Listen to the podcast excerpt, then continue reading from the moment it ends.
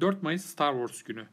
4 Mayıs'ın Star Wars günü olmasının sebebi Star Wars evreninin adeta mottosu olan May the Force be with you cümlesindeki May the Force ifadesinin May the Fourth'a benzemesi söylenirken, yani 4 Mayıs'a benzemesi. O yüzden May the Fourth be with you, yani 4 Mayıs seninle olsun gibi çevirebiliriz. O mottoyla kutlanıyor her sene 4 Mayıs. Star Wars 1977'de ilk filmi çıkan bir seri.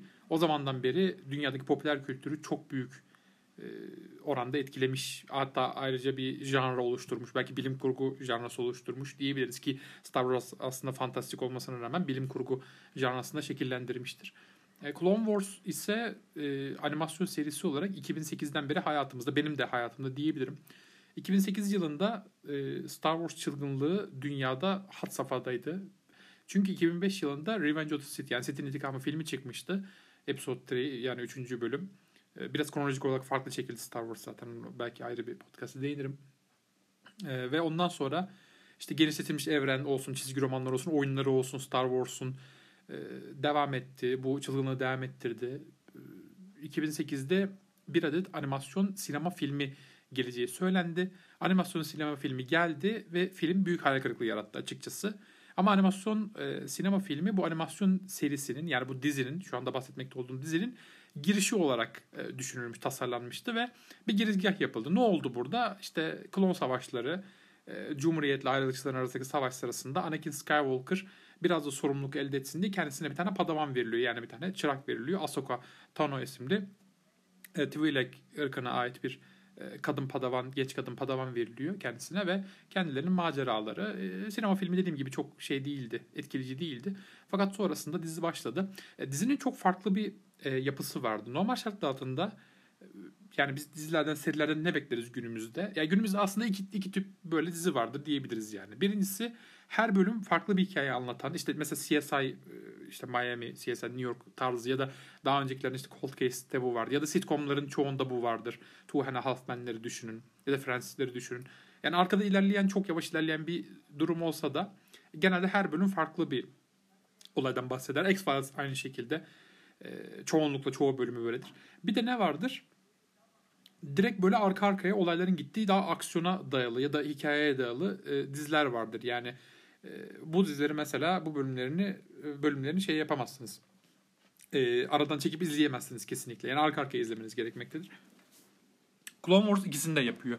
Garip bir şekilde ikisini aynı anda yapmaya çalışıyor. Çünkü dizi arklardan oluşuyor. Yani 3-4 bölümlük arklar oluşturmuş. O arkın içerisinde, kendi içerisinde tutarlı bir hikaye var. Ve sonrasında o arkta gördüğümüz karakterleri belki 2 sezon sonra tekrar görüyoruz. Başka bir arkın içerisinde. Ark oluşturmuşlar. Seri bunun yanı sıra tamamen kendine münhasır klon savaşlarının herhangi bir muharebesini anlatan bölümler de var. Herhangi bir işte Jedi Master'ını ve işte klonların hikayesini anlatan. Ki klonlar zaten en önde. Hatta şöyle söyleyebilirim. Yani Clone Wars adıyla çok uyumlu bir seri. Animasyon serisi. Çünkü normalde Star Wars'tan bekleyeceğiniz şey nedir? İşte ışın kılıçları, ışın kılıcı düelloları, işte Jedi'lar, işte Sith Lord bilmem ne. Fakat Clone Wars'un bana kalırsa yaptığı en önemli iş klonların insan olduğunu seyircilere iletebilmesidir. Yani klon, normalde biz işte Attack of the Clones'ta, Revenge of the Sith'te yani klonların etkin olarak görüldüğü. Çünkü eski üçlemede klon değil. Onlar Stormtrooper farklı insanları da alıyorlar. Daha ziyade Attack of Clones'un sonunda ve Revenge of the Sith'te klonları görüyoruz ve çok fazla zaman harcayamıyoruz kendileriyle. Yani kendileri robot gibi. Yani ayrılıkçıların ordusundaki robotlardan çok bir farkları olduğunu hissedemiyoruz seyirci olarak. Ama Clone Wars bunları insanileştiriyor. Nasıl eğitildiklerini, işte birbirlerine nasıl farklı olduklarını, birbirlerine lakap taktıklarını ve yani daha bireyselleşme çabalarının olduğunu görüyoruz. Emir dinleme konusunda başarılı olsalar da kendi taktikleri olabileceğini, kendi fikirleri olabileceğini, aralarındaki farklar nedeniyle bazılarının daha yükseldiğini, bazılarının daha aşağıda kaldığını, özel birliklerin olduğunu, işte Anakin'e ait işte 501. lejyonla, işte Obi-Wan'ın kendi lejyonuna dahil olanların nasıl seçildiğini falan filan gibi birçok şeyi görebildik ve insanleştirebildik klonları gözümüzde, yani klon savaşları. Bu arkların dediğim gibi en önemlileri zaten genelde bu klonlarla ilgili, yani klonların maceralarını anlatan arklar, klonların işte zor durumlarını. Mesela bir arkta klonlardan bir tanesi savaşı terk etmiş, daha pasifist olmuş, evlenmiş, çoluk çocuğu falan karışmış. Oysa klonun yaratılma amacı savaşmak gibi, hani böyle bir şey de olabiliyor demek ki. Klon da insan sonuçta baktığın zaman. Ya da başka bir arkta bir tane Jedi General'a klonları harcıyor resmen. Yani çok pervasızca onları ileri sürüyor. Çok saçma taktikler uyguluyor. Ve çok fazla klon kaybediliyor. Ve klonlara kesinlikle insan muamelesi yapmıyor. Sonradan ortaya çıkıyor ki kendisi zaten aslında Jedi'lere ihanet içerisinde, hıyanet içerisinde bir Jedi ustası. Bunu başarmış durumda. Ama açıkçası yani en önemli başardığı şey bu olsa da benim için, yani çok öznel bir şey söyleyeceğim şimdi, Clone Wars'un en büyük katkısı benim Star Wars evrenindeki en sevdiğim karakteri tanıtmasıdır. Başında da söyledim filmden bahsederken, Ahsoka Tano karakteri. Ahsoka Tano karakteri Anakin Skywalker'ın padavanı. Biz daha önce Anakin Skywalker'ın padavanı olduğunu bilmiyorduk. Revenge of the Sith'te de bilmiyorduk. Hiç bahsi geçmemişti. Sonradan çünkü karar verdiler muhtemelen, hadi bunda padavan olmuş olsun arada diye. Anakin'le Ahsoka çok güzel bir usta çırak ilişkisi kuruyorlar. Aynı zamanda bir duygusal bağ da kuruyorlar. Yani bir abi kardeş, belki baba kız ilişkisi ya da arkadaş ilişkisi gibi çok güzel duygusal bir ilişki kuruyorlar. Bu sezonlar içerisinde bize çok iyi bir şekilde yediriliyor. Ve neticede geldiğimiz noktada Anakin Skywalker tabii ki karanlık tarafa geçip Darth Vader olup ihanet edecek Jedi'lere, bunu biliyoruz. Bunun en büyük sebeplerinden bir tanesi aslında Ahsoka Tano ile kurduğu ilişki esnasında buna paralel gelişen olaylarla beraber Anakin'in Cumhuriyete ve Jedi'ler olan inancının yitirilmesi. Yani bunun altyapısını çok iyi bir şekilde yapıyor klon savaşları. Revenge of the Sith bence genelde başarılı bir filmdi. Yani Anakin Skywalker'ın psikolojisini genelde anlayabiliyorduk. Ama Clone Wars'un getirdikleri, özellikle Ahsoka Tano karakter üzerinden getirdikleri, gerçekten Cumhuriyet'in ne kadar yozlaşmış olduğu, Jedi birliğinin ne kadar yani ego, kibir sahibi olduğu ve ne kadar hatalı davrandığı birçok konularda, ne kadar savaşçı hırtkanlığı yaptığı, savaşın devam etmesinin aslında Jedi'lerin de siyasi gücünü arttırdığı gibi, yani birçok kavramı aslında Clone Wars bir çizgi film olarak, yani küçük de görülebilir ama çok iyi bir şekilde işliyor. Ahsoka Tano karakteri karakter gelişimi açısından çok başarılı. Yani 7 sezon süren bir animasyondan bahsediyoruz. 7 sezon boyunca işte baş karakterlerden bir tanesi, belki en çok screen time olan diyebiliriz Ahsoka Tano için. Muhtemelen odur. Ve onun karakter gelişimini görüyoruz. Yani fiziksel olarak da bir değişim var. Çünkü ilk sezonda daha genç yaşta, işte genç bir kadın.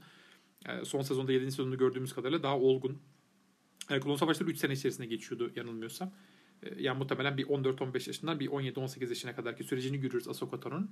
Ki Ahsoka'yı daha sonra Rebels dizisinde de gördük. Rebels dizisi Star Wars'un yani işte Rebellion'ın başlaması, yani isyanın başlaması zamanlarını anlatan bir dizidir. 2014-18 yılları arasında yanılmıyorsam yayınlanmıştı. Orada da Ahsoka Tano'nun geleceğini gördük, yani sonrasında sağ kaldığını, Order 66'den ve Rebellion'e katıldığını falan görmüştük. Yani Ahsoka Tano şu anda Star Wars'un hikayesini üzerine kurduğu karakterlerden bir tanesi. Belki en önde gelen karakteri diyebilirim. Ona ait bir, belki de podcast çekebilirim. Aklımda var öyle bir şey.